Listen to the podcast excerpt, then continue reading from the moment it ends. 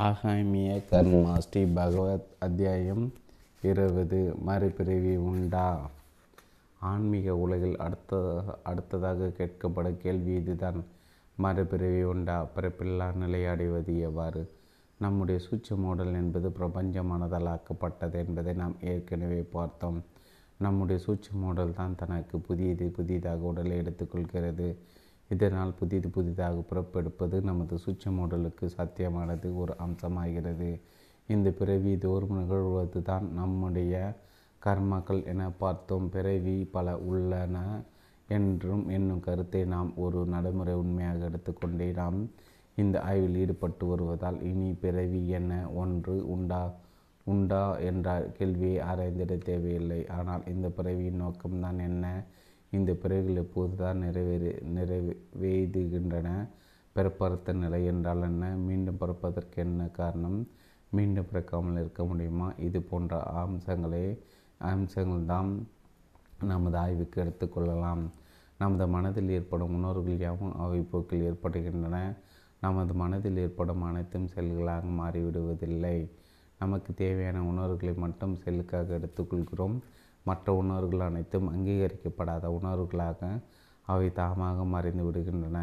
நமக்கு ஏற்படும் உணர்வுகள் அனைத்தும் நாம் கொண்டு வராத நிலையில் அவை அனைத்தும் அவை போக்கில் தாமாக ஏற்படுவதாக நாம் புரிந்து கொள்கிறோம். இதனால் நமக்கு ஏற்படும் எந்த உணர்வுகளையும் நாம் சொந்தம் கொண்டாடுவதில்லை.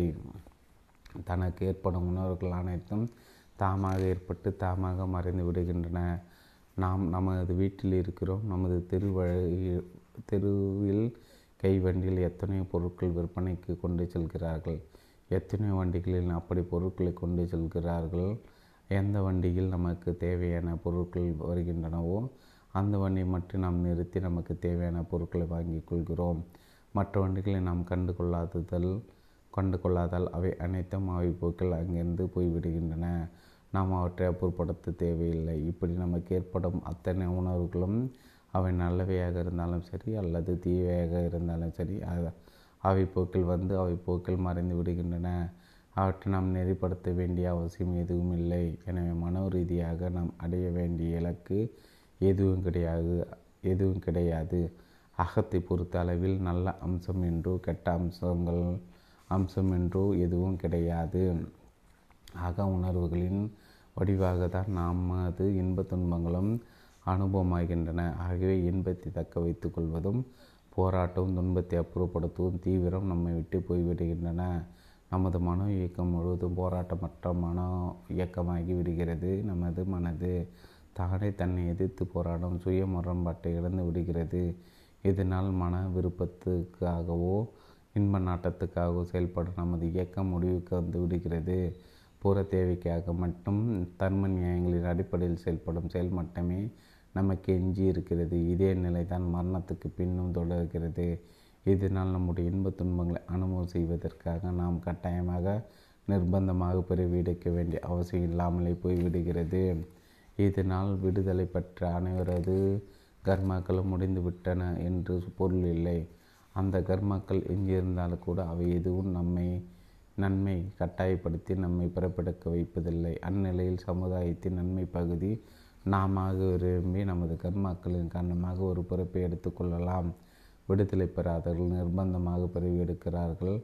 விடுதலை பெற்றவர்கள் தேவைப்பட்டால் பிறப்பெடுக்கிறார்கள். அப்படி விடுதலை பெற்றவர்கள் பிறப்பெடுக்கும் போது தங்கள் பிறப்பை தங்களது கர்மாக்களுக்கு ஏற்பவும் தாங்கள் ஆற்ற வேண்டிய செயல்களுக்கு ஏற்பவும் திட்டமிட்டு கொள்கிறார்கள். ஜீவன் முக்தன் என்பவர் உடலோடு வாழ்ந்திடும் போதே முக்தி நிலையில் இருக்கிறார். ஜீவன் முக்தன் எப்படி வாழ்கிறார்? அவர் செயல்பட எப்படி நடக்கிறது? அவரிடம் செயல்படும் கர்மம் என்ன? சராசரி மனிதராக இருந்தாலும் சரி ஜீவன் முக்தனாக இருந்தாலும் சரி பிராரத்த கர்ம என்பது அவர்களுக்கு பொதுவானதே. சராசரி மனிதனிலிருந்து ஜீவன் முக்த நடைமுறை எவ்வாறு ஏற்படுகிறது உலகம் முழுவதும் இருளாக இருக்கிறது என்று வைத்துக்கொள்வோம் நாம் எங்கே எங்கெங்கு செல்கிறோமோ அங்கே மட்டுமே விளக்குகளை அமைத்து வெளிச்சத்தை ஏற்படுத்தி விட்டோம் என்றால் உலகம் முழுவதும் விரிந்து பறந்து படர்ந்து இருக்கும் இருளை கண்டு நாம் பயப்பட தேவையில்லை. ரமண மகரிஷி வேறு ஒரு விளக்கத்துக்காக பின்வரும் ஒரு உதாரணத்தை கூறுவார். அந்த உதாரணத்தை இந்த சந்தர்ப்பத்துக்கு எடுத்துக்கொள்ளலாம் ஒரு அரசர் கோட்டையுடன் கூடிய அரண்மனையில் வசிக்கிறார். அவருடைய வீரர்கள் வேறு ஒரு போர்க்களத்துக்கு அனுப்பப்பட்டு விட்டதால் சொற்பமான வீரர்களுடன் மட்டுமே அங்கே இருக்கிறார்.